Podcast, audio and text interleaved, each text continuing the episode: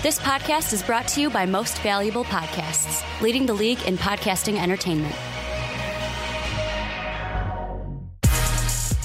Welcome, ladies and gentlemen, boys and girls, children of all ages. This is a Fast Break Podcast. I'm your host, Sean Anderson. And alongside me, as always, is Ricky Widmer What's up? What's up, guys? and Dave Oster. Hey, everybody. And today we are going to be doing our mock draft 4.0. This is episode two of uh, the Fast Break this week. We just did our Wet Boy of the Year and playoff prediction episode. Go check that out on What a great iTunes pod. Or a great Blog Talk pod. Radio. We had a fun time there. And now we're going to be having even a better time on the mock draft Hell yeah. 4.0. If you're listening on iTunes, give us a five star rating. The Fast Break Podcast. We love and need the support. Help us out over there. And if you're feeling generous, go to the Onside Kick page, the Primetime Podcast page, the Rick and Johnny page. The outside, uh, the Outcast page isn't up yet, Mm-hmm. but also go give them love on YouTube. Most of you guys are already watching on YouTube, so just head over to the page and check out the Outcast with Buzz and Juice. Also, go check out mostofpodcast.com. You can find all of our posts. Uh, you can also find our store over there and buy a lovely MVP T-shirt. And we're gonna wrap that up with patreon.com slash most of podcast. Next week we're gonna have a double patreon episode yeah. with jake and pat. And then next week we're gonna have will on for 427 so it's gonna be a fun time with those. If you want to be on a podcast give your thoughts and talk about your opinions then hit up patreon.com slash most podcast and look at that $10 tier. We also have some fun stuff like a video Patreon podcast every single month. And you also have a Q&A at the $5 tier. But let's move on into the mock draft. draft. Let's not waste any time because this first segment usually goes for about an hour. Let's do it, Ricky. Give us your 1 through 10. Well, starting off at number one, the Phoenix Suns. They have the number one pick for now. We'll see after the lottery, but they're going to take DeAndre Ayton. Then at number two, Luka Doncic. He's back up into my top three. Everyone can stop freaking out. We had him at seven last time Yeah, for just people who didn't know. Stop Yep. freaking out. He's at two now. Then the Mavericks taking Marvely Bag- ba- Marvely Marvin Bag- Marvely Bagley. Marvin Bagley, Jesus the third Christ. from Duke. Then at what am I on? Four, Four. now. Four. I'm losing it here. Triple J, Jaren Jackson Jr., the forward from Michigan State. Then at five, Trae Young going to the Orlando Magic. Number six, my Bulls taking MPJ, forward out of Mizzou. Kings at seven going Mikal Bridges, three and D guy from Villanova. Then Mo Bamba going at eight to the Cleveland Cavaliers. Kevin Knox going to the Knicks at nine. And then number 10, 76ers sneak in. They're taking Wendell Carter Jr. from Duke. David Oster, give us your 1 through 10. All right, my number one, I've got the Suns taking DeAndre Ayton out of Arizona. Number two, I've got the Grizzlies going Luka. At uh, number three, I've got the Mavericks. I don't know, I couldn't read that. Mavericks going Marvin Bagley third. Uh, at four, I've got the Hawks going Jaren Jackson Jr. Five, come on, you know me, it's Trae Young. It's gonna happen. Number six, I've got the Bulls taking Michael Porter Jr. Like a like a message from God, him showing Yep. up to that Bulls game a couple weeks ago. Uh, number seven, I've got the Kings going Mikal Bridges. At number eight, I've got the Cavs going Wendell Carter Jr. At number nine, I've got Miles Bridges to the Knicks. And number 10, I've got a surprise here. I've got Zhaire Smith going to the 76ers. That's a jump. First time Zhaire Smith has been in the top 10 for any of our uh, mock drafts. Yep. So that's a big name, a big move for Zhaire Smith. And let's jump into my top 10 at number one. Like Ricky and Dave, I have the Suns going DeAndre Ayton, the center from Arizona. Two, the Memphis Grizzlies going with Luka Doncic, just like Ricky and Dave does. Number three, I have the Mavericks going with Jaren Jackson Jr. from Michigan State over the Marvin Bagley picks or the Mo Bamba picks. I, I know I consistently said Mo Bamba was going to be Yeah, a Dallas. Maverick. I think it might not be uh, in the cards now. I think uh, Mm. Jaren Jackson Jr. will be a, a nice fit on Dallas. Four, I have the Hawks going with Marvin Bagley third. One thing I want to say, someone uh, said uh, on your big board, Mm-hmm. oh, you guys are finally showing love for Marvin Bagley because I think someone had him Yeah. in the top five. It's ridiculous. We're not we, just because we put him outside the top five doesn't think we're a bad. He's a bad player. I'm sick of getting DMs about Marvin Bagley. All right, guys. I love I love that you guys are interacting, but like I don't hate Marvin Bagley. I think he's a good prospect. I have the Hawks going with him at four, five. Uh, Trae Young going to the Orlando Magic, just like Ricky and Dave has him. Then six. Bulls going with Mikal Bridges. I was surprised you guys didn't have Mikal No, I'll going to the take- Bulls at I'll take six. MPJ, thanks. We'll talk about We'll it. talk, yeah. uh, the Sacramento Kings at seven go with Michael Porter Jr. from Mizzou. Eight, the Cavs going with Mo Bamba from Texas. Number nine, the New York Knicks going with Wendell Carter Jr. from Duke. And number 10, the Philadelphia 76ers going with Miles Bridges from Michigan State University. Again, I love the, you know, talking to you guys on DMs and Twitter, but like every single comment we have is about uh, Marvin Bagley. So let's jump in and talk about Marvin Bagley first. What makes this guy so compelling? What makes him this this polarizing figure that Well, if he's not number one, you're wrong, here- and if he's and if he's number one, you're also an idiot because Marvin Bagley, you know, shouldn't be going number one. It's Luka Doncic, but also if you like Luka, you're an idiot. This is like the most hate we've ever gotten on players. Even like so, if we have you know someone at seven, you know, Mm-hmm. Luka at seven, they're like, oh, that's a great idea, and then someone's like, oh, you guys are morons. You never watched basketball in life. This is such a crazy polarizing draft. Yeah. So let's start at one of the guys and Marvin Bagley. What's the reason Well, that Marvin Bagley is so polarizing? it's weird because Brandon and I kind of had this discussion, but more focused on Triple J in our recent big board that you guys can check out. But it's it, to me, it comes down to his team was so stacked to where it's like, what is he on its own? Because so many people are going to focus in on just this tournament and look at, oh, when he was out there alone, the team did worse than when Wendell Carter was out there. So really, Wendell Carter's the guy we should be looking at, right? Like that's what I've been like feeling through this tournament because the last tournament game, Wendell Carter sat for a couple minutes and it was just Bagley out there. Duke didn't look good at all. Wendell Carter comes in. That Duke team got a shot in the arm, Yeah. got back into the game. I want to say that was the Syracuse game, if I'm remembering correctly. But that to me is the only thing with Marvin Bagley. It's nothing like, oh, he doesn't do this well, doesn't do that well. It's just a, all right, he was so stacked on that team. What is it like where J- Jaren Jackson was him and Miles Bridges? Where I mean, he was yeah, also the- on a stacked team. Yeah, stacked I mean, team, it wasn't as stacked as Duke. Duke was No, way no more. team's ever stacked as Duke Duke. was way more stacked than Michigan State. But I, I see where you're going with that, and I, I just like to contest with uh, he's a terrible defender. Uh, they literally had to play zone to cover up for his awful defense. So what I would say is that Wendell Carter is a complete big and has a lot of potential as well. And no, no disrespect, Marvin Bagley is just an offensive monster. He has amazing athleticism. He can learn to play defense maybe, but right now at this point he doesn't have a high defensive IQ. But what he does have is a motor that won't quit, and he has a good shot, a good post game. I was wondering this last night. Mm-hmm. Is Marvin Bagley, and, I, and you question me if I'm wrong, it's just a question. Is Marvin Bagley a better offensive prospect than DeAndre Ayton? They're close. Yes, I would say so. I don't think so because of the final size. I, I think that just you can't pass up DeAndre Ayton's size makes him a better offensive weapon. Like statistically, they're very close. But I think offensive skill set wise, DeAndre Ayton has more potential because of his size. And they're going to be playing the same position because DeAndre Ayton wants to be playing the four, and Marvin Bagley would most likely be playing the four in the NBA. So that's the reason why I bring this up. And we talk about both of them not being great defenders. So that was one thing that I was thinking of last night. It was just like, you know, Marvin Bagley might be more of a fluid athlete, Yeah. but DeAndre Ayton is a brick shithouse. Like this guy's a monster. Um, and, and we've seen consistently DeAndre Ayton show that he has a jump shot. So it's not like you know he, he he's losing and, or lacking in that department. Marvin Bagley is not afraid to shoot it more, and Marvin Bagley is is more of a you know can take over a game. I think more just because he has the ability to ball handle a little bit more than DeAndre Ayton does. Yeah. DeAndre Ayton needs a guard to at least set him up a little bit. Uh, but I was thinking about this last night, just you know questioning who is better offensively because again the size is obviously a, a big difference and DeAndre Ayton seems more comfortable playing uh, o- o- offense. It just seems like he's he's got you know he's more of a well-rounded player. But Yeah. Marvin Bagley has so many tools that might make him really dangerous and might help him succeed more in the NBA. So that's one thing that I was looking at is you know DeAndre Ayton has been number one I think in all of our mock drafts, but Yeah. still looking at it, I, I I don't know if I'm 100 percent sold on him being number one because now Dave keeps bringing up this thing that the player picked at three is consistently in you know the top Uh, two yeah. of the best players selected in that draft. Um, you know, you look back from 2000 on, you know, either the first pick's a bust or the second pick's a bust, and the third player is always, you know, better than the first or second player. Um, so that's why I'm, I'm So, questioning and looking at, it's at DeAndre weird, Ayton, just yeah. trying to question where are the holes. Both guys can't play defense, so what's really setting them apart offensively? the thing though is Mm-hmm. bringing that into it. I don't want to go really into it, but what's interesting is so both of us, all three of us, have either Triple J or Bagley at three. If that three is the one that's going to be the better player, who's the bust out of one two? Is it Ayton or is it Doncic? I- I Because what you're saying is one of them's going to be a bust. We both have Ayton Doncic. Which one of those two, Luka or DeAndre, will be the bust? Well, that's the thing is I think uh, looking at the I don't know if it means and I'm not bust. bringing this up Yeah. just because of everything. No, I know. Luka. I don't know if it's it it means bust. It just means who's going to be the who's going to be the worst player because it, it, the, the, that whole argument doesn't typically mean bust.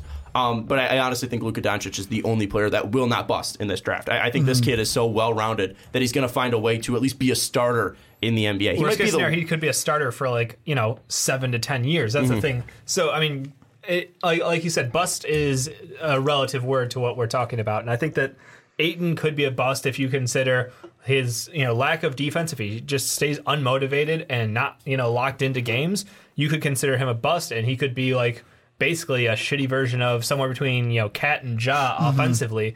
But if he doesn't play defense, he could have like that jaw side of the game. Meanwhile, Bagley, I could see being like his floor somewhere around like be easy, mm-hmm. like someone he's be easy but with a motor, so And that bigger. a little bit bigger, yeah. But it's just one of those cases where it's like they all have clear flaws in their game, and it just turns into: Do you think that big men could get injured, and that could end their career real quick? Yeah. Luka is versatile because his game is not based around his athleticism. It's based around him being a well-rounded player. So that's why I agree with Sean. Well, and the thing that I'm looking at, kind of going now back to the bigs that we were mm-hmm. saying, because with me, it's I want to bring Triple J into the discussion with Ayton and Bagley. Whereas for me, what Sean said is Bagley better offensively than Ayton. I would say yes. The only hmm. reason I would say yes is yeah, both can shoot the three, but to me. Bagley shoots it better. Bagley has a better No percentage. Yeah, I know, but Bagley has a But- better percentage of outside, but the rate is not at, like the thing I look at is the rate of three. We're talking big men though. So No. why, why does it like? I mean, But down low, if Ayton's them- much better. But if both of them want to be fours, NBA, we're moving towards stretch fours. You've Yep. got to shoot that three ball. And yeah, I know DeAndre Ayton only had this is per 36, but he only had a what, 7%, 7.8% three rate or 7.8 three What are you rate. talking about? A three point attempt. He rate. shot 7.8 threes in 36 minutes. That, if I'm reading that right, the three point attempt is that at sounds like you were 0.78. saying you were shooting 7.6 Usually, when I, from three. usually when I see the point, I'm talking about the attempt rate is a 0.78, whereas Bagley's is a 132. So Bagley is shooting more threes, but then you look at Jaren Jackson Jr., where he has the better, the best three. Well, Oh, he's an right. advanced He's right monster. at the same as Marvin Bagley. Marvin Bagley is 001 percent better than. Um, Just use the Jaren big numbers. Jackson Jaren Jackson shot 90, 96 threes but this he attempts way more threes per game at 41 compared to the 13 number that Marvin Bagley has. So He shoots 41 threes a game. no, it- I'm getting lost so in these stats. for Ricky. three. Okay, wait, wait, wait. this? Let me explain this. I don't think you're doing it right. So I, I'm not. That's why I'm explaining this. So the three point attempt rate, the number for Jaren Jackson is .414. That's in 36 minutes. Yes. Okay. And the one for Marvin Bagley is .132. The Okay. one for Ayton is .078. Let's let's do this. That's the Through- number is bigger the- for Jaren Jackson. Yes, That's the point. Jaren Jackson shot more threes. yes, that's what I'm saying. That's what I'm trying to say. you don't have to use the numbers. Jaren Jackson in, in in college shot 96 threes But like and shot for Ayton and Bagley, was Yeah. marginal. Jaren Jackson shot 96 threes and made 39.6% of them. DeAndre Ayton shot 35 and made 34.3% of them. And Marvin Bagley shot 58 and shot 39.7% of them. So Jaren Jackson shot more threes, but Bagley has the better percentage. yeah. The thing that confuses me is whenever it's like point zero, like point one two three. Usually they're talking percentages at that point. Right. Usually it's like a percentage, and you go hundred, and it's like oh point three nine zero. It's thirty nine percent. I look at all those numbers, and the thing that really sticks out to me is the free throw percentage, and and that's going to be a bigger indicator of how you're going to shoot from. For, how you're going to shoot from from three. Jaren Jackson, he's shooting more threes. He's shooting, clo- you know, I, I think you know close to Bagley's three point percentage number, mm-hmm. but he's well beyond, you know, nearing eighty percent from three, f- Yeah. the free throw line. So who's going to Yeah. be better three point shooter? It's going to be Jaren Jackson, but that's mm-hmm. not all to an NBA game. And, and and you know, I think we look at these prospects. Jaren Jackson's probably the best two way player out of DeAndre and Jaren Jackson and uh, Marvin Bagley Right now, yeah. But again, it's it's it's that potential. What can you grow into? DeAndre Ayton, he might not have been good defensively in, in Arizona, but you still look at him. He's still got length. He's still got quickness. Same with Bagley as well. Mm-hmm. Jaren Jackson might be more physical, and he still has that length and quickness. But it's it's really um, has he hit his peak, or where is Jaren Jackson's peak? So there's a lot of questions about these guys on what they will Mm-hmm. will develop into. And I think again, it's going to come down to what Dave said in, in the size of DeAndre Ayton, how big he is, and just the fact that he is bigger, Mm-hmm. um, that he, he's showing that quickness at how big he is. That's really the reason why he's been number one so consistently. Yeah, and that's that's the thing. Like I think we all have obviously all three of these bigs going in the top four, And for me, the reason the Mavs take Bagley over Jaren Jackson kind of turned into the upside, like you said, Sean. It's what do you see their roles at the next level? I think Jaren Jackson Jr. I'm I'm a bit hesitant at this point to say that he's a guy who's going to play 32 minutes a night. I think that you know coming into the league, he needs to learn how to. And again, this might be just because it was a Michigan State team where he played physical defense, but his minutes were very limited because 22 of per game. because of his um, foul issues. And if he can't be on the court, that does limit your potential. I think he's an amazingly talented young guy, but it turns into Bagley can give you minutes, he can give you scoring, he can give you great. Uh, Great moves in transition. I think he comes with a lot of potential. Jaren Jackson could be a guy who's going to be a 25 to 26 minute night guy who mhm. is great to pair with John Collins on that Hawks team.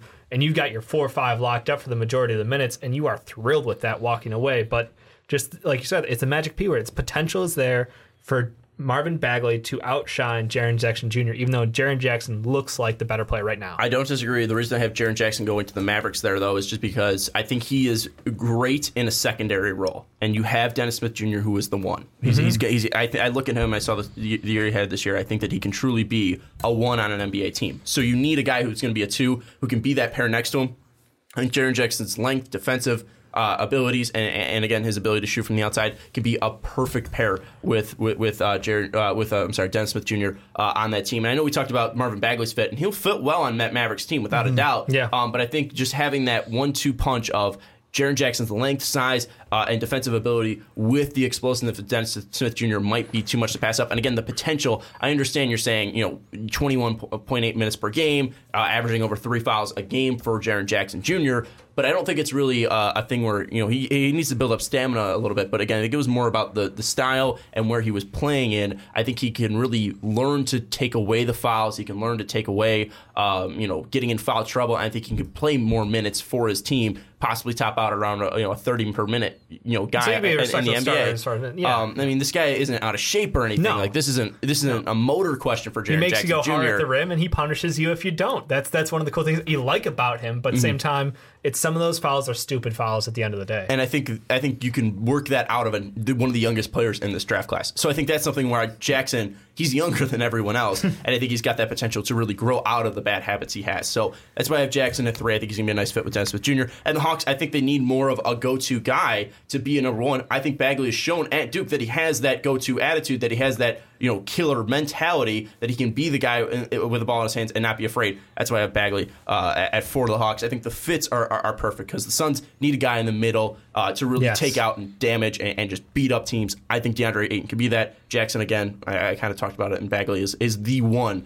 Uh, they they could be the probably the biggest one, like the go to guy um, out of all three of these big men. So the Hawks kind of need that. That's why. Any concern Hawks about the John Collins fit with Bagley? Do you think they split time? Do you think they just go small and don't run with the true five? Yeah, I don't- I don't think they'll run with the true five because I, I think you look at John Collins. He, he's shown ability um, defensively, and I think He's that he's athletic. He's too. still a big dude too. I mean, he's six eleven. Yeah. I mean, like you're saying going small, you still have two dudes six eleven. True. At the four and five. So I mean, you're not really. This isn't like Right, Tristan don't, it's not Thompson. stereotypical like um, you know, rim protector. Yeah, So I, I think that they'll be fine. I, I think Bar- Bagley will fit more at the four, and, and Okay. Collins has shown the ability to stretch out a little bit, but not comfortably to that three point line. Right. Uh, but he can really you know work inside you know twenty to twenty to the hoop. So right. I, I think I think Bagley and John Collins could be a real nice pair, especially with Dennis Schroeder, um, Taurean Prince, all those guys. So I, th- I think I think it really lands out nicely for all these big men. Ricky, any thoughts? Well, the thing that the last thing I would say is it comes down to the height as well, where it's like Ayton's obviously the one because he's the tallest, he's got the biggest wingspan, but the other two, it's like, yeah, Jaren Jackson's a little smaller height wise, but Jaren Jackson has the same arm span that Ayton has, except he's six ten and Ayton seven one. Well, I think from me- early measurements, Ayton might have like an inch on him. Yeah, So I was just throwing going off. that. I was going off a tankathon. we'll get the official measurements in a couple weeks. Hopefully, yeah, just throwing that out there because you know one guy knows I know. like DeAndre Ayton, If- Jaren do they have shoes on? Do they not wing- have shoes on? I That's don't know. not going to affect wingspan. I know, but it comes into measurements. And uh, do they have shoes? Was he wearing what? What thickness of the sock was he wearing? I don't fucking know. Just Wingspan. shoes with wingspan. Does he have gloves on and it's like a little thick on the fingertip? No one's wearing gloves when we're measuring your wingspan. Oh wingspan. yeah, Uh, but the guy we didn't talk about that much is Luka Doncic going to two with the Grizzlies. But we mentioned this before. feels a good fit. It's a good fit. I mean, he's a guy that's just going to be a great all-around basketball player. And, and the Grizzlies, it, it seems like that's been their mentality of get guys who are who are really good at uh, a lot of things than just you know a Honestly, guy that's it's- it's someone- at, at one thing. it, it fits in well. You saw what Tyreke Evans did as a like. I can give you scoring. I can be a passing wing. I can get some rebounds still. Like he's exactly in that mold. I mean, I'm not saying he's Tyreke Evans because that's not what I wish for him. But like, mm-hmm. I think that they saw Was a rookie of the year. I, I Jesus, don't remind me of that drop off after that. But I think that what they saw there on how he worked on that team was promising, and Luka could come in in a similar mold and provide you know a little bit of everything for them. Yeah, I think I think Luka's going to be fine. I, I think the Grizzlies again. It's it's, it's got to play out lottery wise, but I think if the Grizzlies are there at two and Luka's on the board, there's no way they pass They're him happy, up. yep. Um, let's jump into the fun ones though. Our favorite team, the Magic, the Bulls, and the Kings at five, six, and seven. Uh, the Magic all taking Trae Young. Um, I heard that people you know are, are, are afraid because you know the Magic really like length, but I look at this team. You need a number one. You need a scorer. You need a go to. Thank you. And I understand that Trae Young has turnover issues. That he you know had a really rough end of the season. That kid did everything. I mean, his usage number was out of this Everything world. on Oklahoma. He had a higher usage than Jimmer Fredette, and Jimmer Fredette was playing on BYU. I mean, this is a Power Five school, and this kid's getting double teamed 43% of the time in his freshman year, and he had that type of year. I understand. Again, I still think that Collin Sexton's a better pro, uh, has, has higher pro potential, but you look at Trae Young, and again, the super, like, who I think is going to be a better pro? Collin Sexton. Who I think can be a bigger superstar? It's Trae Young. He already is. It's Yep. no doubt about it.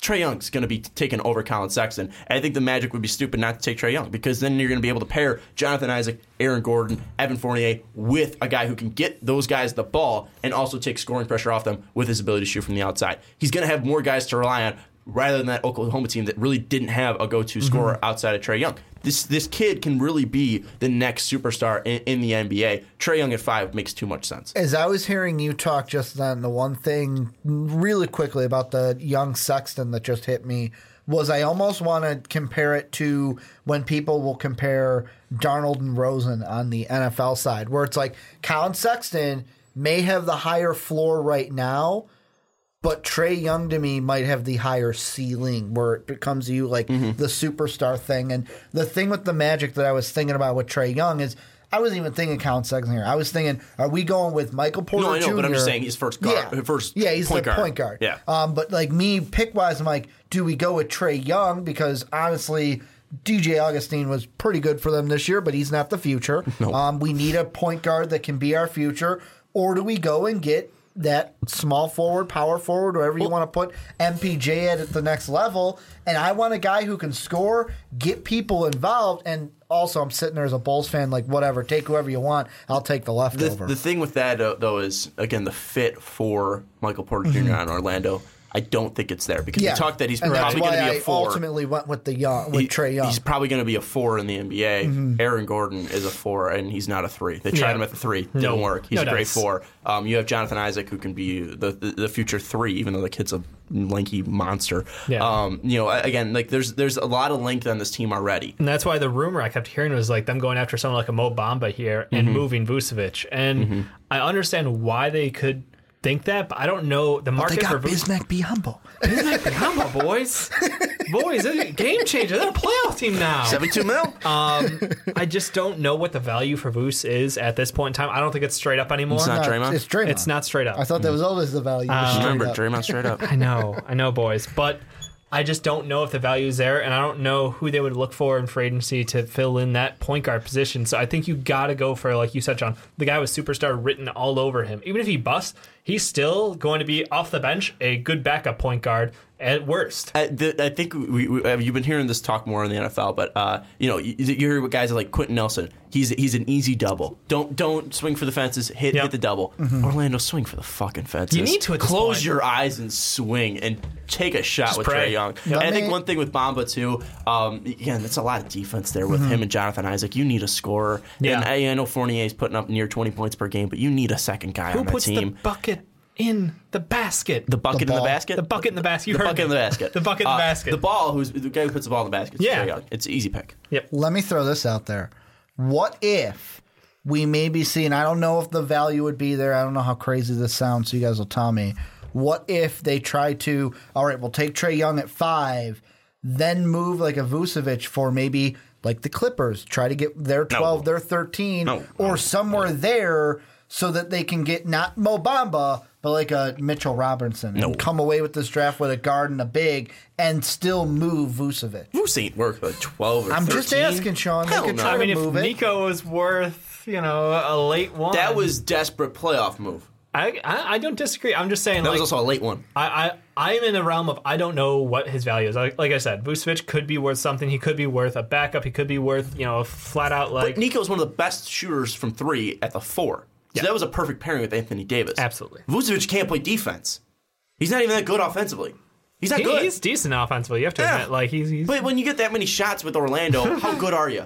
Like I don't know what Nikola Vucevic I don't is worth, Is it an but I don't Orlando think he's problem worth or a is it twelve a or thirteen. Vucevic Do, problem? do you I think, think it's probably see- Do you think that Orlando would be confident enough to trade back a little bit because you No. don't think Trae Young will be picked up by a team like the Bulls, No. Kings, or Cavs? Um, the Kings won't take him. I don't think because they just got De'Aaron Fox and Buddy well, he didn't have Right. that. he didn't have that good of a attorney. And Frank Mason, actually. For the Pretty Kings. good game. Well, yeah, game, Against but his Rhode Island? team screwed him over. He, wa- he didn't make a he didn't make a far enough splash for the Kings to like But him. is what five I'm five saying. seems a little I get high for joke, Trae but- Young sometimes. I mean, you, you see him mocked anywhere from five to thirteen out there. So it's 13's ridiculous. I know. I think it's I'm five. just saying To, what his range we've is seen. five to nine. Five to nine. Okay, so you think they're just I don't think happy? he slips past the They're Knicks. taking him at 5 Mm-hmm. and that's their move. I think again. I think you just got to just take the guy that's going to have, have the, the the biggest star potential. just stop fucking And around. We make the joke all the time. How many starters do you have? This guy could get all those starters involved on the court. you true. can't have 11 out there at one time, but the four that you have with them can get everyone involved and hit them with passes. And I think with the Magic, again, if you know this is the guy you're taking, like if you're just moving down to take Trae Young, just take Trae Young. Don't Mm-hmm. Yeah. don't Don't play games. Don't try to play get games. greedy. Because what if the Clippers want him? The Clippers have two picks. Move up, boom. Suns You're have done. a couple picks. Yeah, like like again, like They need a point guard. They Anybody hear that one? That's before? the thing. It's just like you know, if if they want to make that splash, Yep. You know, just take them. Just take them. Don't don't fuck around. Oh, take yeah. them. Uh, and again, I know there's a lot of length, and, and Magic has consistently drafted length, um, and gone after length with Bismack and all that stuff. But I, I think that they're not going to go with Mo Bamba. I think they'd be stupid to go with Mo Bamba. uh, To be honest with Join you. the so, club. Uh, Trae Young going to the Magic. All right, let's move into our favorite team. Well, your guys' favorite team, the Chicago yeah. Bulls, picking at number six. Well, at least slotted to have the six best Number one odds pick, to called it. get the number one pick. Uh, But the Chicago Bulls at six. You guys have them going MPJ. Thoughts? Why? This is one where, so for me, I would be happy with either Mikal or Michael Porter. Like, I'm happy here with three players Trae Young, Porter Jr., Mikal Bridges. Give me any of those guys. I'm happier than a pig and slop. We got a guy that can help this team. The thing that I, the reason why I picked Porter over Bridges, though, is yeah, some people may say Ricky, but he's injured. My answer to you is how did that work out for the 76ers? You take the guy with the best potential on the board. I don't care if he plays next year, we'll be in the spot next year to get another top 10 pick. And when he comes back, hopefully that potential's there because this kid, if he was healthy, would have been a top, in the top three discussion if he played all year. Million percent agree. Like this is this isn't even a question for me. Like I, I like Mikal Bridges. I think he is being over mocked because of how successful his team had played in the tourney.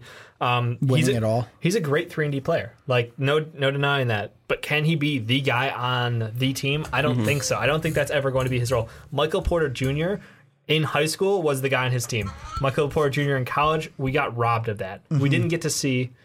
oh, But, go ahead. I mean, when he came back, they changed that team for Michael Porter Jr. But I mean, like, trained him, but how much was- practice did 60 they have going No, in? but How what I'm- but But what I'm was saying also is like 65% confident in that no, back. but, but, uh, guys, you're you're you're taking what I'm saying the wrong way. Oh, okay. He came back and that team changed for him. Yeah, I know. He was he was that big of a, Yeah. a name, that Right. big of a force that that team changed the way they played mm-hmm. for Michael Porter Jr. because they knew he was the best player on the floor. Yeah. Oh, I know at sixty five percent. Yeah. Right. So like you can say we were robbed of that, but we even saw glimpses of that. That he was the best player on the team. That team changed to Michael Porter Jr.'s team, even though you know all their guys, Kassius Robinson, all that guys were popping off. His brother Jontay, was pop, popping off, uh, you know, lighting it up from three. Michael Porter came back not 100 percent and still took over that team. Still got the looks, was still got the shots. Seen as the guy. Yeah, no, I, I just think that he has so much potential. He can be uh, an amazing scorer. I really do think that it's one of those situations where we got if if this lands like it does, you know, for now we'll say it does. We got lucky that he fell to us. We got lucky that he mm-hmm. got injured because, like Kirky's saying, there was a chance that Sean, you were still pressing as, as much as the 3.0 that he was still a top three talent in this draft. So it's crazy that we would be able to get him at six. I think it just depends on the way he performs at the combine. If he has a nice combine, I think he'll move up in my boards. But I look at him, he just looks so just stuck in the mud playing out there. And again, I know he wasn't 100%, but it's just like how much can you get back to 100%? Will he ever be 100% again? That's the biggest questions I have. So if he comes back at, at, the combine and pops off and looks healthy, looks mobile, looks fluid, looks, you know, easily shifting back and forth on his hips, then maybe this will be something different. He's got a lot of time to get there too because, you know, draft combine is until what, June or late May. Um, so that's going to be something big for him is that draft combine, but I'm not ready to put him there and, and, and be able to say you're ready to go because also with that Bulls fit, where does he play? He, you roll him out the three. So you're going to put that guy at the three, even, though he, he- even doesn't. if he's a little slow, he's for now. looks really slow. We'll, we'll guard see when he looks healthy. That's the thing. As we watched him play when he wasn't healthy, Mm-hmm. he hadn't been in playing shape, obviously. So I think that you give him the off season to get back into game shape. I have no problem rolling him out at the three. Plus, let's be completely honest. We don't know exactly what we're going to do with Rolo. Could move him, slide Lori, Lori to the five, and then move Porter to the four. I mean, I, I know it's positionless basketball. Yeah, but I know. Laurie Markin at the five. Oof. Yeah, but we're not looking at him to be like a traditional center. We're just But, like- looking at him to be he's a tall guy that plays center. I mean, there's not. There's He's not a, a lot tall of, guy. Put him there's, center. there's not a lot of defense happening there though with We're not Laurie gonna- and MPJ. I don't think No. we're looking for a The four and defensive five. team. We're I- looking I for think that- spacers and shooters. Yeah, I, Because I you- think you're he's just going gonna to be what, the three. be the He'll be new fine. Denver Nuggets and just shoot the ball and Sure. not play defense. I don't know. Like It that's- worked. It almost worked out for them this year. This Yeah, but they had a dynamic player in Nikola Jokic. Who's your Nikola Jokic? I mean, I'm not saying they're they're not the same type of player, but Mm-hmm. Lowry can be the you know kind of a polarizing player out there. Can he be Yo- Nikola Jokic? You know, no, dropping but- dimes but like can that. be Dirk. I've never but seen. He can be Dirk on the outside. But like, Why is my voice this high? I don't know. But like Nikola Jokic is a, a wizard. I no, no, that's what I'm saying. They're not the same type of player. We don't have anyone who can distribute the ball as well as him. But what we do have Your is point guards can't even do that. Yeah, no, we no, we can't. Uh, but what he can do is stretch the floor out in a unique way that not many Mm-hmm. bigs can. So I'm just saying that, like, I don't think he's gonna. I think he'll be at the four. I think uh, Porter will be at the three. I think Mm-hmm. we'll roll with the lap. It'll be big. It doesn't matter. We will be thrilled with him to land to the Bulls. So your five would be Kris Dunn at the one. Two would be Zach. Zach, Three yep. would be MPJ. Four Yep. would be uh, Laurie. Laurie. and then your five would be Rolo. Rolo. keeping keeping Rolo. Yeah, until our next pick. All right. then Ricky, you agree with that? Yeah, hundred percent. All right, I'm going Mikal Bridges because he's not injured. He fills a position that you guys need at the Mm-hmm. three. Um, so you're going to have Kris Dunn, uh, Zach LaVine, Mikal Bridges, Laurie Markkanen, Rolo. That's a pretty nice thing. Like I And- and said, you- I'd you- be happy with that too. you don't have the star potential in in, uh, Mikal Bridges as you do Michael Porter Jr., but Mikal Bridges is a fucking phenomenal player. That guy is going to be not maybe an all star, but he's going to be consistently a great starter in the NBA. And I don't think there's a lot of bust on him. I think it's very similar to the Luka thing. He fits a role, a mold in the NBA. And as long as he's hitting But his we don't shots, need a role player. We need a dude who can be the guy. but the thing is, is that I think that you have four guys in Zach LaVine, Kris Dunn, Mikal Bridges, and Laurie Markin were all very solid starters. And I know Zach LaVine didn't look that good this year. No, he Again, didn't. he's still very young. Kris Dunn, still very young and showed Hmm. very. I mean, I think he's probably older than Zach LaVine, but like again, Kris Dunn's still getting used to the NBA game, and before he broke his face open, he looked really good out there. pretty good. So again, Laurie still young. This is still a team that is very young out there, and By I the way, that not correcting Lowry is the hardest thing I've ever had to do for an entire segment. But I, I just gotta stop here. you'll have four players that are really good starters. So I think I think that's something that the, the Bulls But do you have. take a top six pick for a for a really good starter, or do you take it for a star, Sean? We just had this Take discussion a about the star. Magic. You you want the Magic to swing for the fences because you know what they've they got? haven't had a star. They've got four They haven't had a star really good players. Dwight Howard, and even then, like even like and then We haven't had a star since that other guy named Mike. uh, Derrick Rose. Nah, a I, know, I know. I'm just saying a Mike and a Mike, and in Yeah. Chicago, Also, Jimmy Butler was a star. Yeah, I mean, he, he he's a one A. Uh, So Jimmy Butler Or is is he a a star. one B? He could be We're not having that discussion. Jimmy Butler, Derrick Rose. I know. You guys are good stars. I know, we're having fun, man. Let's move on to the, the, the Kings now at seven. I am going Michael Porter Jr. again. Uh, I think his potential is, is too much to pass up at that point. And the Kings have a lot of young players where they can take that risk. That's why I have Michael Porter Jr. Jr. going there is because they have Harry Giles, Skal, Our whole team's Willie young too. Cauley-Stein. We're just Yeah. shitty. But you, they have like 15 guys that, that are still young. Like they got, they were dumping off players. They dumped off their 13th pick in Mikhail, Mikhail Richardson. Uh, Malachi? Mal- Malachi, fuck. Yeah, it's because Malachi it's hard to get excited about Malachi Richardson. You know- he looks like a you know who- No, but th- those are two first round picks, and they just were like, "Oh, we have too many players. We got to cut." You know who's going to be the pick here, right? Who? He's a player that is, yeah, he played in college, but he's from overseas, had a really good tournament. Mo Wagner to the Kings, man. It's all lining up. You know what? It sort of It's does all add up. lining up. He did declare and get an agent. uh huh. It's all lining up. Had a really good tournament. He Sean is needs to from drink right now. overseas. the Kings are going to go Mo Wagner. I would not. I would go This Mikal joke Bridges was in funny my two years ago. but it could line up. That's why you're giving me that look. no, they're not that stupid. I, I think Oh, they're they They'll going took go with the guy. Who, Papagiannis. they'll go with the guy who They took Papagiannis. They'll to go go with the guy. who had a great per- They'll go with the guy whose team didn't lose by ten points. Won every game by ten or more But he points. made it to the championship. Great you have tournament Mikal performance. Bridges. I do, Bridges. and the Let's- reason why is kind of the same thing as you. They I want they need a three. Mikal's the best three out there, and he fits the role of all right, Buddy Hield, whoever you guys want can be the actual star. I'll be out here on the wing. I'll play good defense. I'm going to hit some threes. I'm just going to be a good player for you guys. Yeah, I totally agree. I, I don't think they need him. They've got good depth at point guard. They've got good depth at the two.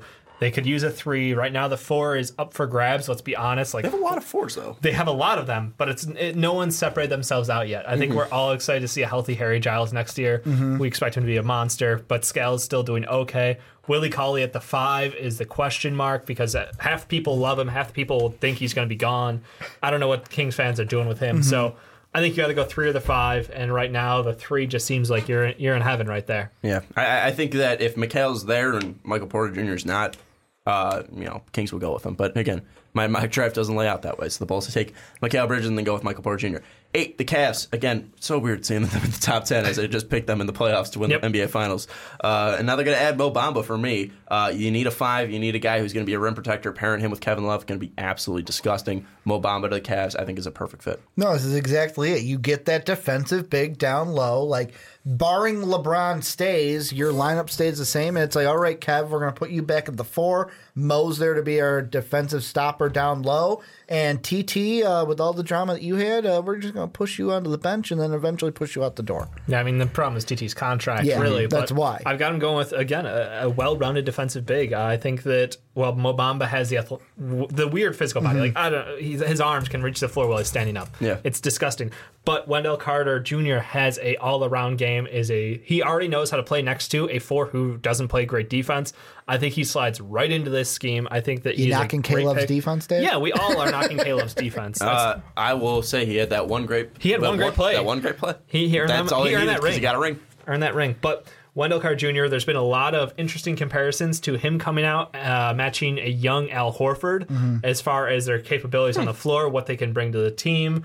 I think that he would be a ideal fit for this Cavs team. Yeah, that's that's an interesting one. But so so Wendell is a better fit, and that's why you have him going over Mo Bamba. I I don't like Mo Bamba's all around game. I think that Mo has a lot of potential, but I think Wendell Carter fits a Cavs timeline So it's because- for keeping LeBron James in the championship hunt because so he is a because he's piece. so raw. It's Yeah. because Mo's so raw. It is. I, I think Mo can't help a team compete for a championship in the next two years. So if it wasn't the Cavs taking here, and it was just a, a team I would that be more needed, inclined, but I've been low on Mo the whole time. Okay. like you guys know this. I, uh, th- I- yeah, I, I get mean, ripped on it, but You Again, had he's Mo not your outside top the top 10. 10 Yep. last time, too. and I've got him outside again. I just don't. I, I don't see the massive upside of going for a defensive star. I've seen what Rudy Gobert can do. I can see how he changes the game. I don't think he's just a defensive star though. That's that's why. I but think that's the he's difference. Going at I mean, yes, eight. if he continues to develop his offensive game, uh, it would be Add that three ball more add the three ball and, and his shot. But again, it's he will never be a one in my mind. He will never Yeah, no, be able to take over games. Mm-hmm. So I'm going for fit. But if I'm going for all around talent, like Wendell, lower upside, higher floor. That's all it comes down to. Mm-hmm. and for the Cavs again, they need someone uh, in their expedited yeah. timeline. I, I I see where you're coming from. Again, I, I like the Wendell Carter fit there. Um, again, it's just it's yeah, if, seeing if you take there. away the team, I'm I'm I would probably go Bamba because of the potential. I think it's something though that again with Marvin Bagley, very polarizing player. Either you love him, Mm-hmm. think he's going to be the best player in the draft, or you think he's again a good player, but probably doesn't have an Not NBA the modern fit. NBA. Yeah, where you look at Mo Bamba, Mo Bamba, he's either someone's third best player or he's like 12, where you Yep. have him. Like th- there's there's no really middle ground uh, for Mo Bamba because you either see a ton of potential in the size and the athleticism, or you see a lot of work to do. Uh, let's now move to the uh, New York Knicks. Though I am Wendell- going Wendell Carter Jr. We talked about this uh, last week, uh, where I think he fits really nicely at the five spot, uh, next to KP, next to Frank, next to Tim Hardaway Jr. I think it's a really nice fit, and with Michael Porter Jr., Mikal Bridges, Trae Young off the board, I think Wendell Carter is the, the right choice there for the Knicks. I think he's going to be easily uh, a nice slide in and fit for the New York Knicks at nine. No, for me it was Kevin Knox, where it's like I looked at their roster and I'm like, you know what? Where every player is gone yet, the three yet again, another three to where I'm like, you know what, let's go with him. Plus I was kind of diving into the comments and uh, on our Knicks video, we had a recent one from Boogeyman where he said, I'm surprised the lack of love for Knox. Yeah, he's a bit behind the other three, but he has the most upside. And that's the thing with the Knicks right now. KP's still like KP is there, but he's still developing. Frank is obviously developing.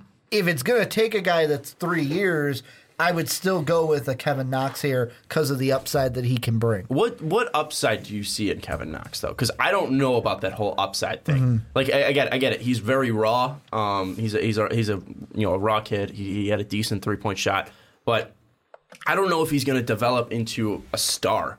I don't know if he's going to develop into that next level guy where Wendell Carter, again, like Dave said, he might not be a next level guy, but he's going to be a decent starter with, without a doubt in my mind. So Yeah. that's why I think he's a, he's a better fit. And I think with the Knicks, again, you're getting a new head coach in there. That's obviously going to play into the factor with the picks uh, as they fired Jeff Hornacek. But um, I think this is something where you need to at least hit a double because you have Kristaps Porzingis, you have Frank. You need to be able to secure that their future is going to be in the playoffs and not picking at the top ten again. I think Wendell Carter will help you get back to the playoffs rather than possibly just gambling on a guy who's very raw. I think there's a lot of raw players already on this Knicks team. Get a guy that's already solidified. Well, and the thing that I kind of think back to is also it depends on who they get to be their coach.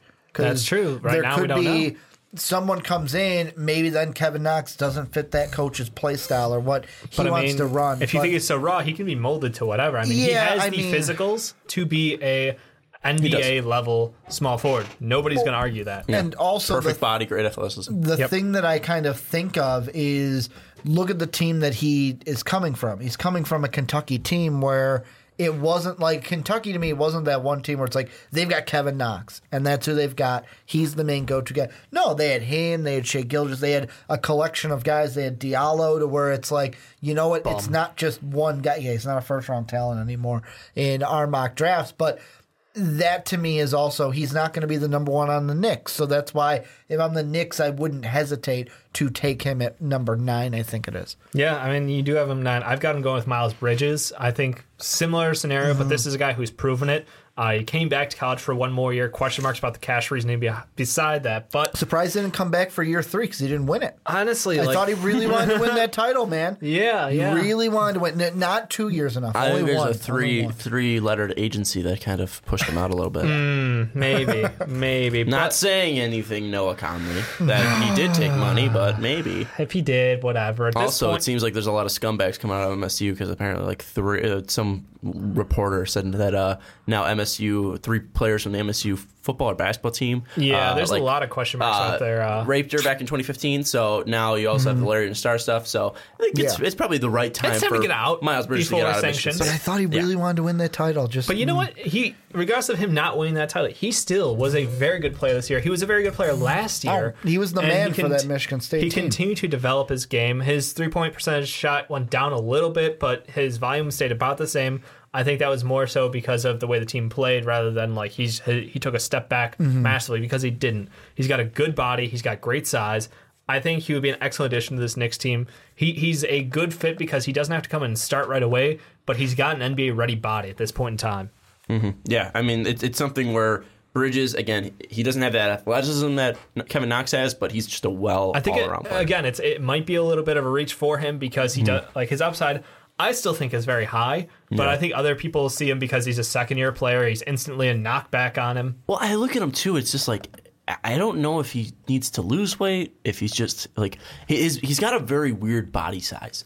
I, don't know if you, if you guys. See I mean, he's too. like 6'7", But- 230. So yes, yeah, he, he is. He's a big dude, but I don't know if it's muscle or if it's like he needs to you know start working out a little bit more. Mm-hmm. And that's something that, that that worries me because like then you know. I- i- If it's not, you know, if you're not really restricting yourself and you're not really on the right diet, Right. then that might lead Well, that- to other problems on the floor if you might not be really We've seen what restrained in that NBA conditioning can do. I mean, Yeah. when Jokic came in the league, like the dude was just chugging down Coke and pizzas like left and right. Like he didn't care. Mm-hmm. Like that was his diet. Marcus he just too. did it. Marcus Gasol. Well, look like, at so I would many of these say guys. Joel. Joel Embiid. Joel Embiid was, like, a twig. Yeah, he was Yeah, a I know. stick. That boy had no was a muscle. twig, and But now he- it's like he looks like a man out there. But that was He's more than a man. But that's that's something He's Joel scary as Embiid. hell. That's what. That's why. Again, looking at Mo Bamba, I know this is totally different. Mm-hmm. But that's why I, I you see look the at upside, Yeah. yeah. I see yeah. the upside. I, I think Mo, I think Bridges can build up that muscle. He can get into great shape on an NBA team for you know a whole season. I'm not saying he's out of shape. You were the guy who was the biggest fan of him last year. I am. You I love still. that. I have him going at ten right now to the 76ers. So we'll talk about There it. you go. I think that Miles Bridges is still again a great player in the NBA. I'm, I'm not saying that he's not going to be. I'm just throwing out things. We can't just talk positively about everybody. That's boring. Mm-hmm. I know. So I, I look at him, and, and again, he's giving me a situation that he doesn't need to produce right away. Um, if Roko's slipping up, he steps right in, and it's going to be very similar sp- spots. Can be asked to be a spot up shooter.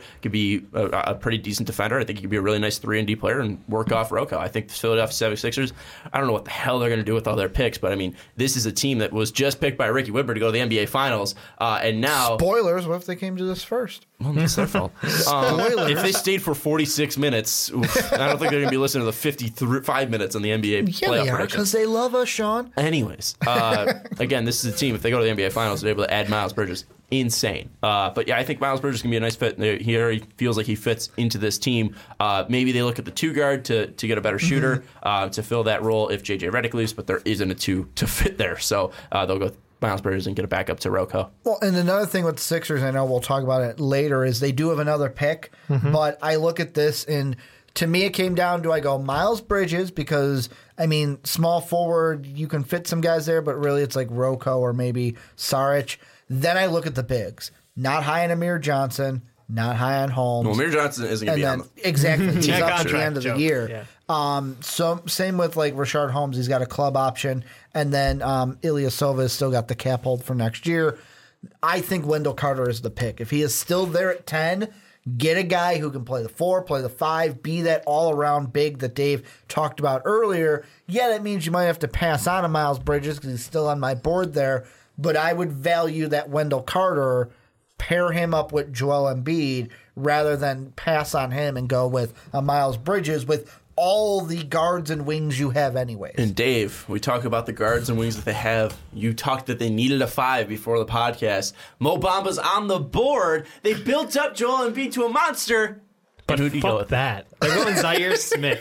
Look, you don't take your net, your your last best draft pick that you're going to get for the next question mark years, Uh-huh. and go ahead and use it on a guy who's going to be a backup. Screw that. Unless they get the number one pick, they just go eight. well, yeah, Yeah. But no, the thing is, I'm saying like that's this the pro- they're only a other playoff best team. pick they could There's get. no reason to believe that they're going to slow down in the next five years. So this Uh-huh. will be their last best pick on paper. Um, I just think that this is a guy in Zhaire Smith who we watched play in multiple positions throughout the year because this Texas Tech team was lacking. They had some injuries. He went anywhere from two through four, guarded guys across the board. His physicals are insane. He can just absolutely stuff people. He can go in transition and play amazing transition defense. Offensively, he's okay to decent, but if he continues to develop, and guess what? He can because they're the freaking 76ers and they can develop shooters. I just think that you take a guy with upside, with the physicals, with every reason to go after it because, again, last best chance. So he's your future too, is what you're saying. He's your future, like Swiss Army knife, pretty much. Okay. And if not, just redshirt him. What Joel redshirted, Ben Simmons redshirted. He's not injured. Markelle almost not yet. redshirted. Like Markelle almost redshirted. It's like I don't- it's Knock on the wood. 76er way of like just sit out. I don't care if you're. I don't just even think sit you out. need like it's one of those situations where he can get time and develop because there's so many Mm-hmm. contracts that they have that are going to be clearing up. So I just think that he is a guy who has some of the highest upside left and can fill a role for their future team moving forward with heavy minutes. This is just my opinion. Yep. Mm-hmm. the 76ers, if Mo Bamba's still on the board, Take him. they'd be stupid to pass him up. I understand what you're saying. That like you know you don't want to take a big man and because Because- going to be a backup. yep. But also, if Mo Bamba is able to develop and be able to turn into a monster, you can move him. And you can get more value Or than if you Zhaire think Smith Joel could ever Embiid bring. can keep getting injured, then you have your replacement right there. I agree, the logic's there. I just think that it turn it makes a statement about Joel Embiid if they go ahead and take another center at this point in time, It means they don't have confidence in him. and they sign him to the contract. But also, like you look at the four, and like, do they need Dario? Maybe they move Dario, and they oh, you shut your whore But no, no, I'm just saying, like, like they have so many, they have so many players that they can move. I don't think it's re- it's just about Call asset. Jake. I think it's just something about. I think it's just something about asset building, and, and you're just picking got- the guy with the well, most. here's the thing, the so- most picks, and, and and he'll be a bigger asset. Like that's that that's Mm-hmm. that's why I'm thinking it's in the 76ers realm. I don't think it's some, something that's like, oh, it's a statement about Joel Embiid. No, Joel Embiid's going to be their starting center, and yes, he might not be healthy, but still, you're not planning on him not being healthy. You just signed him to a max extension. Right, but you're figuring the fact that they have two draft and stash players from the last couple years in Mathias Lessort and Jonah Bolden, Mm-hmm. who are both playing really well over in Europe. So you have those guys you can pull over if you need that depth at power forward. I just think that because of that, they're going to go ahead and go for, like you said, I wouldn't disagree with the Obama pick here. I'm just going for this would fit their wing depth. He could play defense on two through four. It's exactly what they're looking for. He's a decent offensive player who can develop into a much better one. Uh, That, that's all I'm aiming at. Again, I'm not, I'm not disagreeing with the wing selection. It's just the fact that Mo Bamba Bamba is still, still available, and I and love an Mo asshole. Bamba. So Yep. that's the only reason why. All right, Fair enough. We're wrapping it up. One through ten. This has been like 50 minutes of awesome podcasting. It's awesome. But It's we still awesome. have you know two more segments to go. But anyways, let's move into the second segment. We're going to be talking 11 through 20. If you're joining us on YouTube, don't forget to check out the one through 10. That was a whole hour of goodness over yeah. there. This is our 4.0. We got two more mocks coming out after this. We got our 5.0 after the last draft, Mm-hmm. draft lottery is set. We'll be doing a lotto only. Then we'll be doing our sixth and final one. Uh, I think two weeks before, a week before uh, the NBA draft. But let's finish up the 4.0, 11 through 10. Ricky Widmer, take it through. take us through yours. Starting out with the Hornets, it's weird. They're first time out of the top 10 in our mock draft. Got them going with Miles Bridges, the forward from Michigan State. Then the Clippers, one of their two picks, this is via the Pistons, taking Collin Sexton, point guard from Alabama. Then the next pick, they take Mitchell Robinson. He's had a huge jump in mind. They take the center from high school, well, not college. Then Lonnie Walker to the Nuggets, the guard from Miami of Florida. Robert Williams going to the Wizards at 15.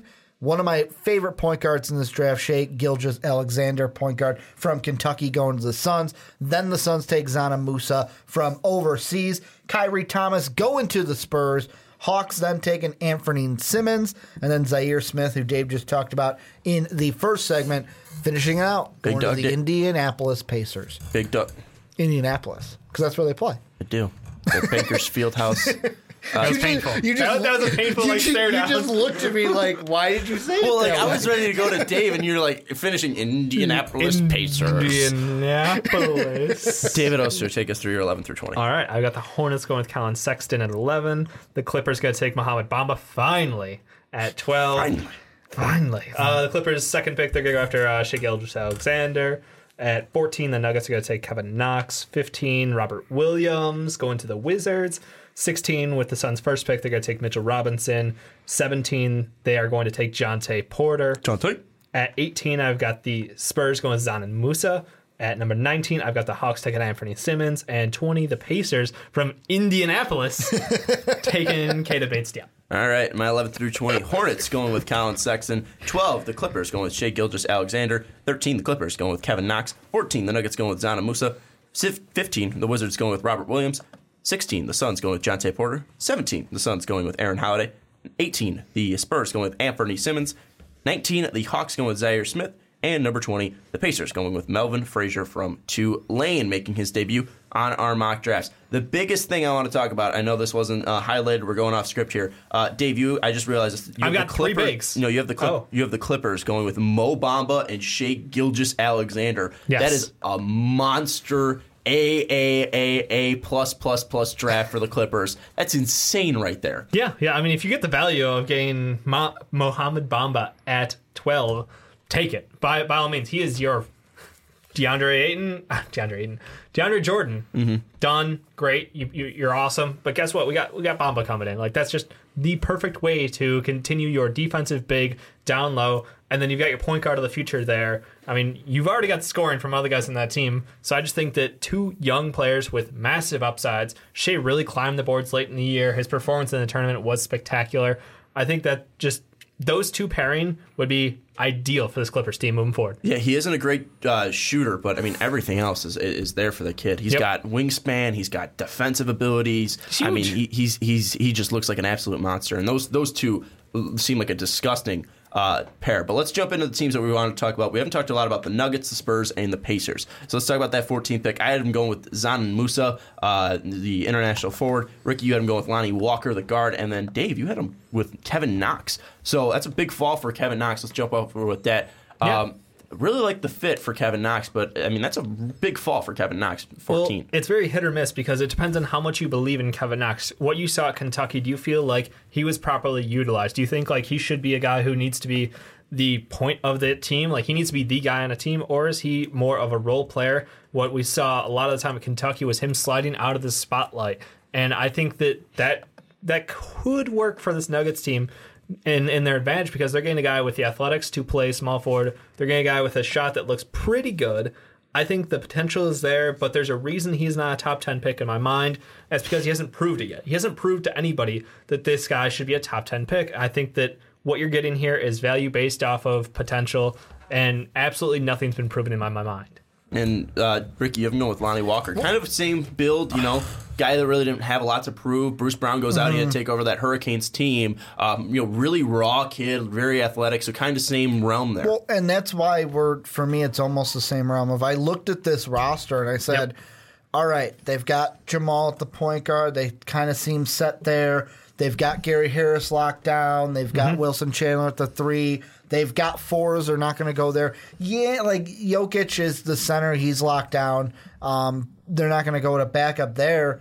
And for me, it's like, okay, what's the best player on the board? My best player available was Lonnie Walker. And because you already have guys set up, you can bring him in, develop him like you want. Because for me, it was either, and I know he was a little bit further down, for me, it was either Lonnie Walker or Khyri Thomas. Which guard forward do I want? And after looking at the stats, I'm like, you know what? I'm going to go with Lonnie. Where although all the stats, field goal percentage, three point percentage, foul line was all in favor of Khyri Thomas, and Yeah. Khyri Thomas might be a little bit or a lot of bit better defensively. The raw development of Lonnie Walker could mean his potential, that magic P word, Yep. is higher, and the Nuggets can take that stab and still be okay. Well, and Khyri Thomas, and and correct me if I'm wrong. I think I am wrong by saying this, but I'm going to say it anyways. He's Mm-hmm. a sophomore, right? I think he was a sophomore, and he's At Creighton? Yeah, he's. I think he's. He, He, was. 21, almost 22. so he's he's he's older than Yes. Lonnie Walker. He Lonnie is- Walker's Lonnie 19 Walker's years old.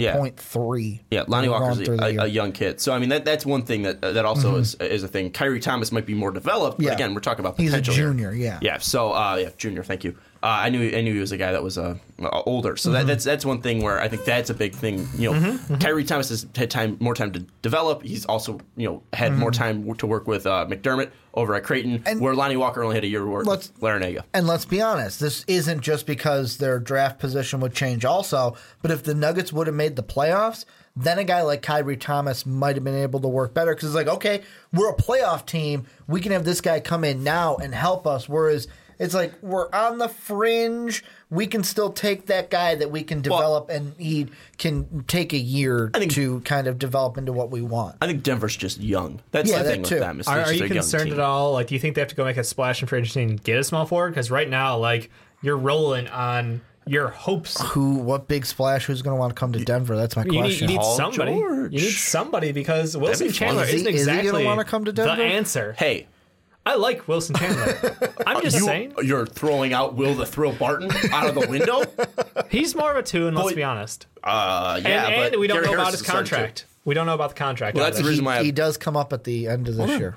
That's the reason why I'm going Dzanan Musa. Ah, Small this forward. guy. This guy Small, knows. small, small forward scorer. Come Yeah. on. The- I mean, this team doesn't play defense. So give him Dzanan Musa, who's a 6'8", Just 6'9", speed right athletic it. freak who can, or not athletic I freak, said but the opposite of that. He's, he's, he's, he's a good scorer. He's a pretty good driver. He's got a nice body, and he can shoot from the outside. So, Yeah. I mean, that, that seems like a really nice pick for them. So Dzanan Musa fits pretty decently with the Nuggets. So he's like a Nice step fit. ahead of the game age wise from where uh, Bojan was, but similar role right now. Mm-hmm. Yeah, I think and that's I, what you're looking at. I think it's something that you know. Again, Musa shown that he's a pretty decent driver. Uh, we call them budget Luka, right? um, I think You we, did. I think we mentioned that. No, I think we said It's the something where he's first like. time I'm hearing this. I think I don't men- remember I think you did. you mentioned something. I- Uh-uh. okay, I'm not. Maybe he's not I was budget. talking I don't- Isaac I don't know Bonga. what- I Oh, don't- When I said Isaac budget. Bonga, Okay. that's who it I was. said I'm mixing up. I'm mixing up our. I'm like, uh, I don't remember budget players. Luka, Yeah. man. I No. feel like the comment section would have erupted. No, no, no. It was it was Isaac Bonga. It was Isaac Bonga. It was much uh, much lower. Uh, Yeah. uh, what's his face? But uh, yeah, no. I, I think uh, you look at Dzanan Musa.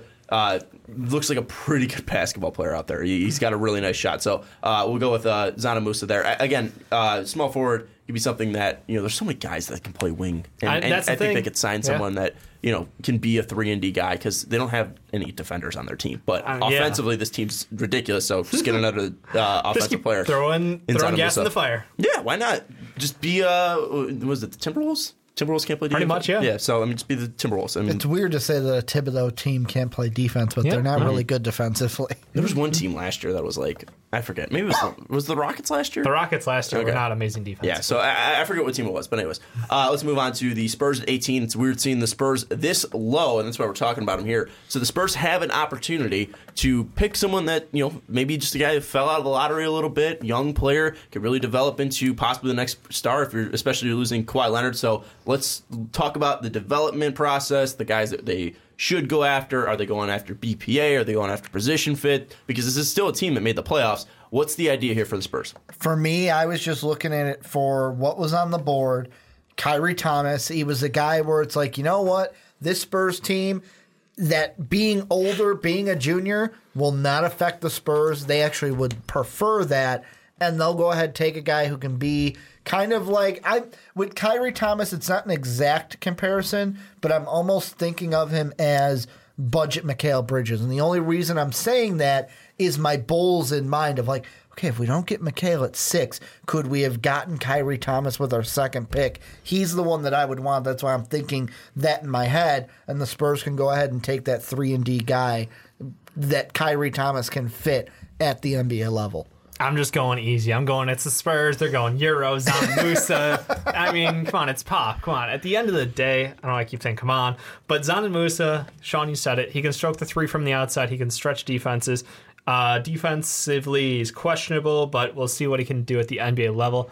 I think that he can come in in a limited role and not be forced into something he's uncomfortable with. Develop under the Spurs and become one of those again, one of the many role players who you see Pop just get the most out of him. Yeah, and I, I got obviously Zanamus is off my board, so I'm looking at a guy that you know you need to get You're the most out of. You got to get the most out of him. You're getting a young player in Anfernee Simons. Go get a young kid. I mean, he's a combo guard. You need someone who's going to be a scorer compared to Dejounte Murray, who you know very raw player. Seems like Yeah. he can be a very well His go-to move player. is like the four foot floater. Yeah, I mean so that's mm. Anfernee could be a guy that could be a scorer in the NBA, and he's very young, Yeah. very unpolished, very raw kid. So you know, working with him, you took that shot already with Dejounte Murray, and Dejounte Murray's paid off so far. Um, very young, raw kid coming out of Washington, Dejounte Murray. So go after, get another guard, and you can pair Dejounte Murray and uh, uh, Anfernee Simons in your backcourt. Be a pretty nice future one-two punch for the San Antonio Spurs, especially with the unknown of Kawhi Leonard. What's going to happen with them? Uh, you know, maybe they even move up in this draft, which, which would be something crazy if they're able to and think about trading. Uh, if that know, Kawhi, Leonard, thing, yeah, who knows? again. We, we talked about the Cavs having that eight spot. I think I think I'd probably take you, You- know you calling a Kawhi to the Leonard. Cavs? I said that before. Yeah, Uh, Yep. Kawhi over But Mo Bamba. I'd probably take Kawhi. You know, yeah. for the for the Cleveland Cavaliers. So I think that's something that uh, you know could definitely play into a, a factor here is. Um, what happens with Kawhi Leonard? But just looking at it, looking at the Spurs, I think you need to go after potential. Who has more potential than the kid coming out of uh, high school? Mm-hmm. And Anfernee Simons, you have you know pretty much the mold to pour into all the all the potential, all the yeah, all the Spurs he's got good size, good speed. I think that he's got all the tools to be a quality NBA player. Just turns into you know what is he going to act like at the next level? Because he's been dominating guys as a fifth year senior. Mm-hmm. So we'll see what he can really do at this next level. And let's move on to the final team, the Indiana Pacers, another playoff team here. No, not the Indiana Pacers. Ricky. The Indiana- Indianapolis Pacers. The Indianapolis Pacers. uh, we all have them kind of going in the same realm, uh, you know, a two-three idea, because you know you look at their their situation right now. Mm-hmm. Obviously, Oladipo's there; they're pretty set at the four-five with Sabonis and uh, Miles Turner, uh, and then you look at Bojan, uh, where he's been a good three-point shooter. yeah, he's been a pretty good player. But you know, again, you, you need some youth in there. You need some athleticism. We all kind of went with that idea. I went with Melvin Frazier. You went with Zhaire Smith. Ricky Yep. you talk about athleticism, and then Dave went with Keita Bates Diop. We all thinking that they need some outside shooting and some athleticism here. Exactly, and like this team to me, you're you're in the East. You're not going to get a player here that is a LeBron James type player. Duh, that's a hot take there. But the thing is, you can add a guy that can help you. You're in the playoffs. You'll be a playoff team next year if your team continues the progression that they were on this year. And a guy who can shoot, be athletic from the outside, can maybe help you win if you don't get paired up against the Cavs in the first round. Yeah, I actually, I mean, if Zhaire Smith's there, that would be a really cool fit for them because Mm-hmm. him and Oladipo both have that more physical style to them. They could pair up well. I think that's that'd be sweet for me. I'm going scoring. I'm going Keita Bates Diop. I think that this is a guy who can stroke it from the outside, who can absolutely be the guy who can run a second unit and keep that offense rolling. that's pretty big there. I mean, you think he's going to be able to keep a, that offense rolling in the NBA? At, at, at the second unit level, I, I'm just saying. So he's he's off the bench. yeah, because you saying. still you, you still got guy you still got Bojan. I think Yeah. that's that's the idea. I mean, that's big there for K to Keita Bates Diop to be running the offense. Though. Not run again, But, I mean, keeping the scoring going. This is the a guy scoring who can put balls into buckets or baskets into buckets, as I said earlier. baskets in the bucket. I, I don't uh, like. I, I think Is that not? Is he not a guy who can just take the ball and go? I think he's just more of a well-rounded guy. I don't think he's he's more of that, that scorer. I mean, he, he did that in Ohio State, but That's I, the thing I, I is see him more being time. being more of a you know a, a, a secondary player and more of you know helping defensively due to his athleticism and length. I mean, yeah, I don't know he, he has good size. I just think that because of where he was at the end of his time at Ohio State, being the scorer on that team, I think he could transition into early on his career being the scorer off the bench for this Indianapolis Pacers team. I am going with Melvin Frazier because I, I don't know about scoring for Melvin Frazier, but he's going to bring athleticism. He's going to bring uh, the ability to shoot from the outside. He's going to bring quickness, and he's going to bring defense. So it's pretty much the same thing, but I think he's more of a fit at that three spot Okay. or possibly even that two spot. Um, and, and, and you know float between him and Depot. I think that uh, Melvin Frazier could be a, a really nice pick there. Uh, he's you know an okay free throw shooter, and you know his he, he was pretty inconsistent shooting from the outside um, at Tulane. But looking at him, looking at his build, looking at his speed, um, I think that he can be some guy that would really interest Indianapolis because you look at the Oladipo athleticism. Um, you know, you look at uh, Miles Turner, how you know big of an athlete he is. Yeah. they like their athletes. Paul George was a great athlete as well. I think you can totally see them uh, exploding that. Lance Stephenson, I think they like their athletes. Melvin Frazier could be, uh, you know, a guy that really fits that mold and, and turn into a, a, a stud because I think he's got a ton of athleticism on his side. If he comes more consistently uh, a better three point shooter, I think he can be a guy that can really uh, be a steal at 20. But now we're going to get into the fun part. We're going to talk about the prospects that we absolutely love. Ricky, I'm going to give it off to you now.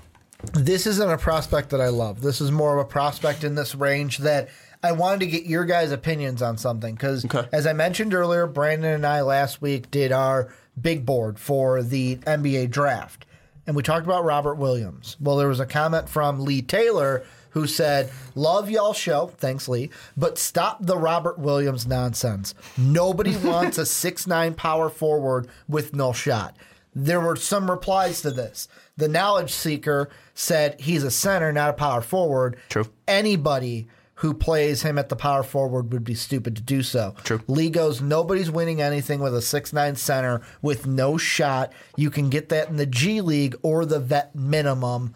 What do you guys think with that? Because with me, yeah, he's got no shot. But what Robert Williams brings on the not just defensively, but just that like oh, what's the, how aggressive he is Intensity. going after. He's a true like Brandon said, true 50-50 guy for loose balls. Okay, let's stop this real quick. Okay? Okay. Let's look at the Warriors center. Does Zaza have a shot? No, No. No. Let's look at the Rockets center. Does Clint Capela have a shot? Nope. No. Let's look at the Cleveland Cavaliers center. Do they have one? Nope. No. when they won a ring, who was it? Nope. Who was it? Nope. Who who who Nope. was their center when they? Kevin Love. TT. It was TT. Kevin- TT was yeah, their their center when they won a ring. Yep. TT doesn't have a shot. He doesn't have anything. Or Perkins, because they usually sign him. But I'm saying when they won a ring, you guys are you fucking deaf? No, when I know. the Cavs Kevin won a Love. Know, ring, who was their center? It was TT. It was Kevin TT. Love You guys- in the game for the play. I'm just saying. Okay, the play, but like who was who started the seven games mostly for them? It was TT. I don't know You're if such an asshole. seven games, to be honest with you. TT was playing most of those games. That's my point. So he got the God contract. damn it. Um, He got a contract because he was there for LeBron. They're finally, let's look at the won. Heat. A team that's consistently been there. Hassan Whiteside. Does he have a shot? Nope. No. Does DeAndre Jordan have a shot? DeAndre Jordan have a shot? But is it No. like do you peop- don't need a shot to be a five. But He's do- athletic. You- he you can need- run the rim, and do he's a fantastic do, defender. Do people look at that because of like the Joel Embiid, who is a five, but Joel he's got a Embiid shot? is a freak of nature. I know he's a he's freak of defensive nature. player of the year candidate. He's an offensive We're not player yelling who's at you. monster. I know. Uh, he- he's Dad and I he's are a guy who fighting he's a guy who breaks the mold, and that's the thing. Is I agree with you. We had we had a small discussion about Uh-huh. this. We were talking about how all of the best offensive bigs are moving to four because Mm-hmm. you want a pure rim protector at the five. You don't need a guy who has to go out there and drop to the three point line to defend guys. You want someone who can crowd the paint, who can block guys who are driving to the lane, going for that instant contact. That's exactly like look at Porzingis, look at Cat, Mm-hmm. look at all of these bigs who are coming in the league. They're all wanting the four. And the Well, one- Joe's the only one that plays the five because Yeah. they need to play like Dario. play and- huge. Yeah, Yeah. They, they're a massive team. Also, like, he's massive. yeah, like that's the thing is like it's t- like he could probably be a four and Oh, yeah. do it fine, but also he's a great defender, so you're gonna But be their able best lineup is with him at the five because, like Yeah. you said, they can space out the floor with Dario at the four. to. And then the Ben, one too. thing Yep. I- massive. What's up? just to finish it with Yeah, yeah. Knowledge Seeker then said, and this is the last one. Yeah. There are plenty of centers who don't have a shot. Gobert, DeAndre Jordan, Gobert! Thank you. Whiteside. Yep. He said he actually, Robert Williams, reminds him of DeAndre Jordan a lot. No shot, free throw percentage isn't good either. You lob the ball to him and he dunks it. I need to look at his defense more, but I wouldn't take him before 13. 15 to 22 is my range for him. Hey Ricky, where did uh, DeAndre Jordan, Jordan go to college? He went to Texas A&M. Texas A&M. Did he? Oh, Really? where did Robert Williams go? Texas A&M. Oh, there we go.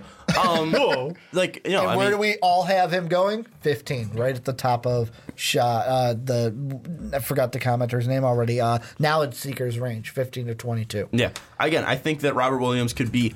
Uh, I've heard this comparison a lot. Ben Williams, uh, Ben, ben, ben, ben Wallace. uh, Ben Wallace. Ben Wallace is a comparison for him. Ben Wallace Okay. didn't have a shot, but he was a, he was a great No. defender. This kid's a great athlete. He has a, a really great knack for just being aggressive, and I love that in a defender. I think he could be a really nice rim runner. Again, for the Wizards, that'd be really nice having Bradley Beal and John Wall have a dangerous rim runner and a great rim protector. Hell yeah, with Otto Porter. Sounds awesome. I think that's a great fit for the for the Wizards. I think Robert Williams, again, he doesn't have that offensive game. You're not drafting for his offense. You're drafting for his defense. Um, and and maybe at some point he could develop a shot, but really all you need him to do is run off pick and rolls and just be able to run the rim and grab offensive boards and put up shots. I mean, this kid's such really- a, such a strong man that you can he can just grab offensive boards and, And put it back for and the get second Wizards, would you really need him to be your main center? With you got Gortat for another year. Oh, Well, the, yeah, we're got- both going to grumble you, under our you breath got, over you here. got Gortat and Ian for Ian's locked out for three more years. well, two more. uh, Ian Mahinmi, no. Jan, Jan Mahinmi, killing the voice. But uh, It's Ian Mahinmi, fuck it. I know. Let's just let's just roll with it. Honestly, I, I think Robert Williams, good value probably there, and you can if you go second round, you get a budget guy, someone who I like, uh, Sagaba Konate. I know I destroyed your name. I'm sorry. Oh, so I can't say Ian, but you can't say Sabahanamake. exactly. Uh, but dude, six eight, incredible athleticism, has a knack for going after people near the rim. Like there is, I, I totally agree. I think that is a in demand position because when you look at the teams, like Sean said, the top teams in the league, they're not focused on landing someone at center who is their offensive machine. That's not how mm-hmm. we play the game right now. You you want someone who can protect the rim. So guess No what? more If Patrick Robert Williams Ewings can- of yore. if Robert Williams can do this if his size, his athleticism, let him. That's perfect fit for a team because you can just focus on offense at the other four spots and not worry about that rim. Well, and we've seen consistently that these teams need a five. These teams need a 5 So mm-hmm. Robert Williams is going to be taken higher than he might, might even should be because pe- teams need a, a Yeah. five. Teams have that need. So we look at rookies right now. Mitchell Robinson goes at 13. Robert Williams goes at 15. Then there's not a center coming off the board until 29 at Brandon McCoy. But you could totally look at the Wolves. they need a five. I mean, The no, whole just- thing that screws it up is Gafford going back to school. yeah, that's the Yeah. thing. But even Gafford, he would be in top twenty right now. So like that's the thing with like the Wolves. They need a five at twenty two. Uh, the Bulls could need a potential future Absolutely five do. at twenty three. Like the the Lakers, you can throw in there at, at five. twenty five. I mean, Zubac's been nice offensively, but he's not that good defensively. Right. Um, I mean, you look at all these players. We talked about the 76ers, 26. They need a five. Like, there's a, a lot of teams that need a five that fit that mold. Robert Williams is going to be taken higher than he probably should be because of the need. Yep. So 100% agree. That's one thing with Robert Williams. Good, good, uh, good, good choice there, Ricky. Nice, Ricky. For uh, for Robert Williams. Uh, we're closing in, so uh, Dave, uh, give us uh, give us some I'm going, Jontay I'm Porter going talk. Jontay Porter. Uh, this is a kid who no one expected to be uh, the star of this team because guess what? Big Brother is the better player, and all of a sudden, it, It's it- weird to say the injury benefited him. Oh, it- the injury yeah. of one benefited the Yeah, other. I'd say like Porter. it, it, it was an awesome story if they got to play together. But let's be honest, like Jontay really got to spotlight this year, Yep. and his size, his shot, and his ability to pass have really impressed me. I think he is going to be an awesome addition to the team. I've got him going to the Suns because I think the Suns are going to miss on their picks. So I've got him going three bigs. And and you'll think I'm crazy for this, but guess what? They drafted two forward, two power forwards a couple years ago. Both of them questionable still. I think they need to lock this down because you have someone special at the two.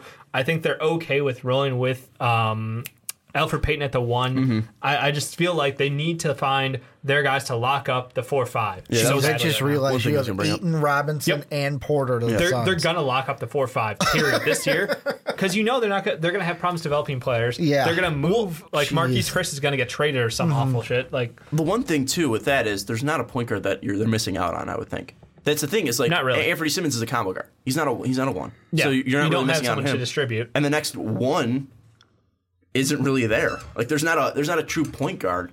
You know behind not that, I those would players. not that I would invest in at, at that price bracket You'd be, because re- you, so you'd I- be I get where he's reaching going for with like a like Jalen Brunson would be the one, I wouldn't but even- you'd be reaching. yeah he's Max a, Breed. he's a guy who is like a great Leader. great person great leader but I don't want him out there as my one as my star player because of value like you said go get him in second he could Yeah. be there still Mm-hmm. Yeah, and especially with the Suns, they're going to be having a, t- a high-end sec- second round. pick. exactly Um, so yeah, I, I, I, I, it was weird first seeing three big men for the Suns, but I But understand it's your, the your backing.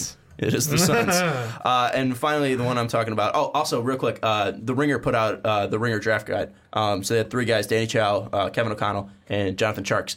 Uh, put out their top thirty. Um, uh, I think it's Danny Sharks. Or is it Jonathan Tjarks? Let me see. Uh, Jonathan Tjarks. Uh, Jonathan Tjarks had Jontay Porter at nine yeah overall. Wow. he's a unique talent I think people are underrated him So, well, I mean, and you said wow. So, like, Yeah. is he is he top ten worthy? at this Uh, point let's put it no. this way: with my big board, I had him at 21. you hate him That's where I had him. I mean, uh, but like, why Going did, why'd from- you have him there? Go- like, what was the what do you think the biggest negative of a guy like Jontay. For me, it was he wasn't on my big board in 2.0, so it was coming into my big board. And there are just so many other guys. There are like 20 other guys that I would rank over him. Obviously, 'cause he's a 21. how. Like that's how big board works. But like, that's, that's really it. Ricky like, Widmer for you, everybody. like would- in-depth analysis Would of you? Ricky Would Well, I got 20 guys better than him that's how I at Would you- 21 well, really 19 because the Gafford news didn't come out until oh, after we recorded that. But like Sean, what a gem like a question. Robert Williams, I wouldn't put him over Robert Williams. Wouldn't put him over Lonnie Walker, Wendell Carter, Shai, anyone we've I don't talked need you about. to go through the to this list. I was just asking about a negative for Jontay Porter. I just look, I look at a kid who's six eleven and can't can't grab a fucking board. He doesn't have over seven points a game. Yep. Like that's a, a huge negative for him. Um, and I like his ability to stretch the floor. Um, and when you have a guy like DeAndre Ayton or you have a guy like Mitchell Robinson who could turn into a good def- Come on, you're saying over seven. He, he's got he averaged nine point nine points, six point eight rebounds. You- You're just hating on the seven number. You're just throwing the seven number just to piss Okay, people well, off. the, even if he had seven rebounds, it's not like good for a six eleven kid. I mean, Like it's not, that's what I'm saying. Like it's he- not good, but if you watch where he plays on the court, it sort of makes sense why he does. It's like it. No offense, but like I know Brook Lopez is a different Yeah. guy, but like it's a big who's not near the basket. And the same thing with Pau Gasol. It's the same thing with like. There's a lot of bigs who are not known. But- Al Horford but how- can't grab a rebound to save his fucking life. Yes, but Al Horford's also a beautiful passer. But six point eight boards is not bad, and that's about the same range. But Jontay Porter isn't the same passer. Al No, Horford he's is. not. Or He's not same even with the same Pau Gasol, or you know, I'm, not- Lopez. Brook I'm Lopez just giving you examples of bigs Yeah, I know. who stretch, who don't have that, you know, who all have that same commonality. but it's something that it, I think it limits his upside. So saying he's a top ten player and he can't rebound, come on, Kant is That's what I'm strong. saying. Six point eight He's is a still great okay. rebounder. Not great. he's not a great rebounder, especially for his size. He should be a better rebounder. Like, let's be Yeah. honest. He's six eleven. He's only two forty. Uh, final guy I want to talk about is Collin Sexton. Uh, going back to the Ringer draft guide because they just put it out. Um, uh, Jonathan Tjarks um, has Collin Sexton at 19. Uh, and we look at uh, Danny Chau and Kevin O'Connor. Uh, they have him around uh, 12 and 13. Um, I have Collin Sexton going to ele- uh, 11. Um, and one of the negatives they list is that Collin Sexton um, might be too aggressive, might be too too uh, too wild, might be too much of a you know might be too much of a loose cannon. Uh, wasn't really I was finding Wild his card cannon. bitches. wasn't finding his teammates uh, wild. wild enough, was taking bad shots. But look at that Alabama team. That Alabama team wasn't that good. He didn't have a team around him. Collin Sexton was the team, and he had some you know decent players out there. there was, Yeah. Their starting five wasn't terrible, much better than Oklahoma. But it was basically him Um, and Avery. yeah, was like that. That's the thing is Him and his coach. uh, I mean, there, there was other players. They, had some, some guys who could shoot from the outside, but Collin Sexton has what you need in a point guard. He has that ability to be the guy. He's Brondo. He's got what you need. I think he's got a little bit Brody in him. Like uh, the the thing that he is the guy. I think he's got the mentality of he's not afraid to take that last shot. He's not afraid to drive to the basket. He's not afraid to take over a game. And yes, that might be a detriment, but I'd rather have that guy who's you know trigger trigger shy. Like I want a guy who's going to be able to go out there and dominate a game. And you look at the Hornets. If they're getting rid of Kemba Walker, Kemba Walker had that it factor. He had that I'm the guy. This is my team. Maybe a little bit less pulled back because you know again uh, you know Kemba Walker was a super Kemba quiet actually kid. won things though, Uh, you know. In, in college, better I'm coach saying. and better team. I'm just saying, Jim in Calhoun was a legend. won things. All right, And he also on. had a better UConn team. Like, That's what I said. I just guys said around- better I coach know. and I'm just teams. I'm reaffirming it Uh, because he had a better team. That's Collin cool. Sexton though is also a monster, and Collin Sexton deserves more respect because I feel like he doesn't. Um, so Collin Sexton, I think he could be a, a top ten player. If I was doing a big board, he'd be in my top ten. Uh, I, I just think Collin Sexton is being underrated. I think he could be a huge steal. Let's hear, let's hear what Ricky has. And, I had him at nine, You did? and then now you guys in and Mark. Brandon had him at eleven. Yes, that's about right. I like and, that. And again, the Hornets fit's perfect. I think that's exactly. We're all thinking Kemba's done because they've pissed him off. Just saying, don't sleep on Collin Sexton. Let's move into the final segment of our mock draft 4.0. If you love the mock drafts, give us a like. Don't forget to subscribe as well. We hit 10k, but we're not trying to stop, so let's keep that rolling. We're- we're Let's keep the cruising. ball going. We yeah, are I cruising. Let's try to go 15 before uh, before uh, before the uh, mo- the draft even starts. But the kind of let's set, set, set the, big. the kind of cruising that I like, not like what my mom used to say when we were younger. We're not cruising for a bruising here, guys. We're cruising for more subs. Mm. All right, you're a dork. Um, anyways, It's just me though. Mom quotes. cruising for a bruising. Uh, cruise us through your 21 through 30. Well, starting at 21, the Jazz going with Jontay Porter. Just talked about him in the last segment. I got him going to the Jazz at 21. That then boy. the Wolves at 22 going Gary Trent Jr., the guard from the Duke Blue Devils. Then my Bulls at 23 going Chicago's own Lincolnshire born. He's going Jalen Brunson, the guard from Villanova, to the Shy. Then the Trailblazers 24 going Jacob Evans, the guard forward from Cincinnati. Then at 25, LA going to take a kid from LA, Aaron Holiday, guard from UCLA. Then Larry Shamet, right? Saying that right? Landry Shamet. Shamet. Shamet. I thought it was Shamet. I thought they. I thought we were We saying it will wrong wreck his before. name one way or the other. I didn't get Shamit. I probably said Cover it our wrong. bases. Guard from Wichita State. Then the Celtics going KBD, just giving the initials there. Bates Diop from Ohio State. Then Shake Milton going to the Warriors at 28. It's Shamet. 29. Shamet. Shamet. Shamet. Shamet. That's right. Then Brandon McCoy going to the Nets at 29. And then just because he declared today, he said he's coming to the draft, he's going to the Hawks. Mo Wagner, the forward or center from Michigan. Scumbag. so at uh, 21, I got the Whoa! Remember, this was stated early. Dave hates Mo Wagner. Yeah. Were you calling Mo Wagner a scumbag or Yes. Ricky a scumbag Mo for putting him at 30? He got a second round count anyway. It doesn't matter. Uh, at 21, Fringe one too. at Mo 21, Wagner is like our biggest fan. I don't know if you know that. He follows us on Twitter. He Hey, loves us. remember, friend of the show, does. Mo Hurst from, from Yeah, he he Michigan. does. That's Mo, fine. Mo Hurst is That's actually, fine. we actually interviewed him. Yep. I literally just picked him Friend the out show. during the championship game. That one's not a joke. Uh, 21, I've got the Jazz going Brandon McCoy. At 22, I've got the Wolves going Troy Brown, somebody who's really dropped off a lot of people's maps. Uh, 23, I've got the Bulls going Khyri Thomas. At 24, I've got the Trailblazers going with Landry Shamet. At 25, I've got the Lakers going Lonnie Walker. Fell really hard mine, just kind of the way things worked out. 26, I've got the Sixers going Jacob Evans, the wing out of Cincinnati. 27, the Celtics and true to form taking De'Anthony Melton, someone who I've had them mocked, I think, since 1.0. 28, I've got the Warriors going for their shooter on the outside, Gary Trent Jr. 29, the Nets taking DeAndre Hunter out of Virginia. And 30, the Hawks taking Elie Okobo, international player. I literally just um, switched up my mock draft, so let's give you the fresh uh, Oh. 21 through 30. At 21, the Jazz going with Killian Tillie from Gonzaga. 22, the Wolves going with Mitchell Robinson from high school. 23, the Bulls going with Khyri Thomas. 24, the Trailblazers going with Bruce Brown. 25, the Lakers going with Brandon McCoy. 26, the 76ers going with Josh Okogie. Number 27, the Celtics going with De'Anthony Melton. 28, the Warriors going with Troy Brown. 29, the Nets going with Keita Bates Diop from Ohio State. And 30, the Atlanta Hawks going with Jalen Brunson. I switched up uh, Troy Brown and Gary Trent Jr. Gary Trent Jr. is a great shooter. Let's not get that wrong. That's about it. I thought you right? had That's Gra- I thought you had Grayson Allen here in here at the end. Yeah. I Change that. You would change it I was swapped it three different times. Okay. Um, so I had Gary Trent Jr. there. I had Kind of like my playoff Grayson Allen. predictions. I kept Yep. swapping them. throwing in Troy Brown there because again, I, I think Dave met kind of swing me over. Troy Brown, we'll get to him, but Yeah. fell off a little bit, but he's he's still got a lot of potential. Uh, we're talking about three teams though, and we're talking about 25, 26, and 27. The Lakers, 76ers, and Celtics. Let's start off with the Lakers at 25. I have, I have them going with Brandon McCoy. Uh, Ricky, you have him going with Aaron Holiday, and Dave, you have him going with Lonnie Walker. So, uh, real quick, I don't did I mention that? Did I do my 11 through 20 for the first? Did I go through my 11 through 20? Because I don't remember saying Aaron Yes. Holiday's name.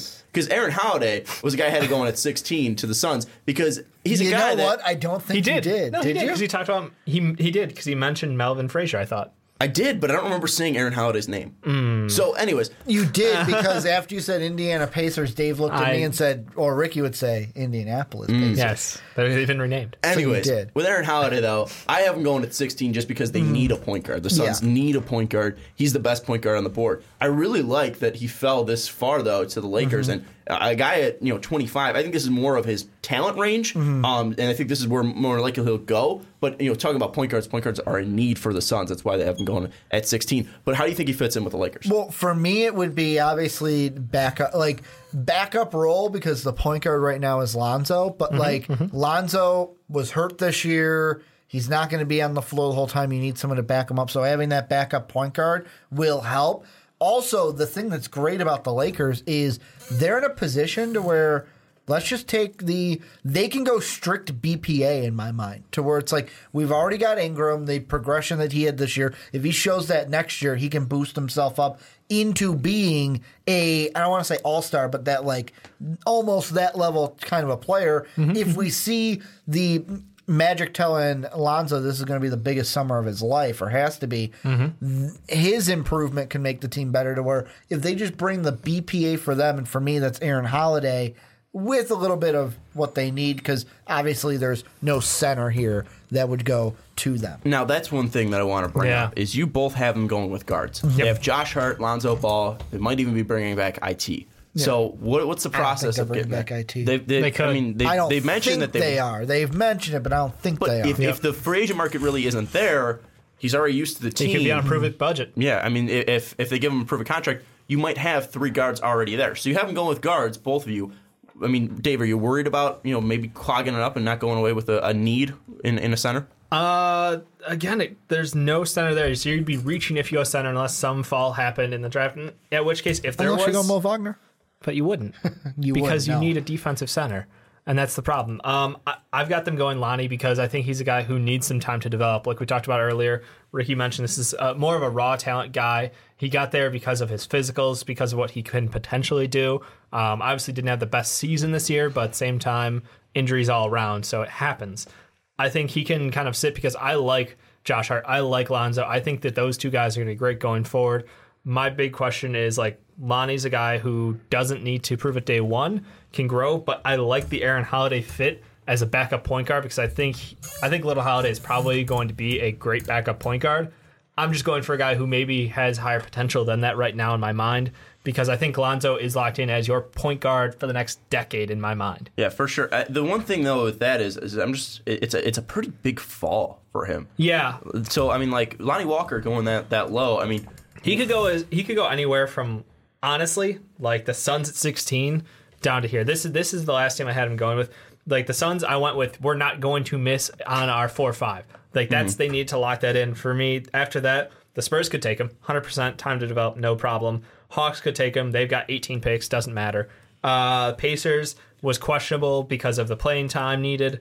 Uh, and then obviously the Bulls was the team where I wanted to take him. I really badly wanted to take him but I held myself back because I was like, no, I, I like Khyri Thomas. I sold myself on it.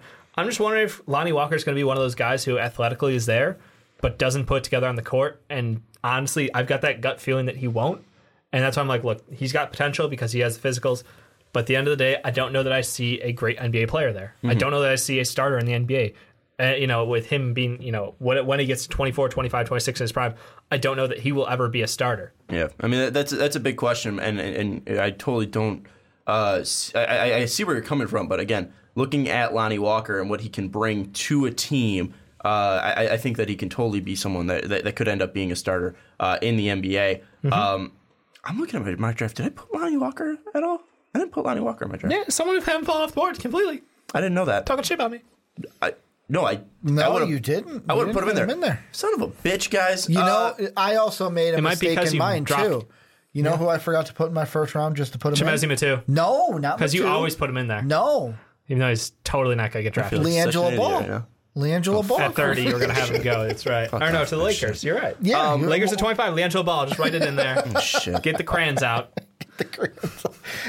Lonnie Walker's a all right. Well, uh, I'm, Lonnie Walker's a top twenty. You gonna player. make an edit right now to your mock draft? No, it's it's it's, It's- already It's locked done in. with. Yep. I'll just make sure I'm not an idiot. That's what you get for 6.0. changing your drafts six times while we're still talking That's out what loud. happened. You're man. not gonna do the uh, the Colin Cowherd special of wait, guys, I just changed it. Put the graphic up. It's just No, changed. it's not a mock draft. It's my mocked draft. His is a problem. His is even a bother. problem because he said he's not a mock draft guy. I think he's at 19. Yeah. Um. Anyways, uh, I have him going with Brandon McCoy. Brandon McCoy, a little bit of a reach here, um, especially if Lonnie Walker's on the fucking board.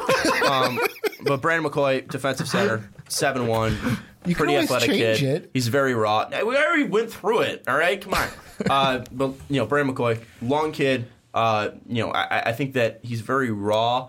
Um, but they, they, they developed raw guys before. I think they have the time and the the timeline to develop a raw kid. Seven one, big kid, could possibly Unless turn into a they defender. land free agents and then they're a championship contender next year. That's true. Brandon McCoy will be like a 13th guy. Or he'll be in the G League. Uh, Yeah. So uh, there you go. But I, I think Brandon McCoy, uh, with his measurables, I think he could be an interesting prospect that, that people might jump out on.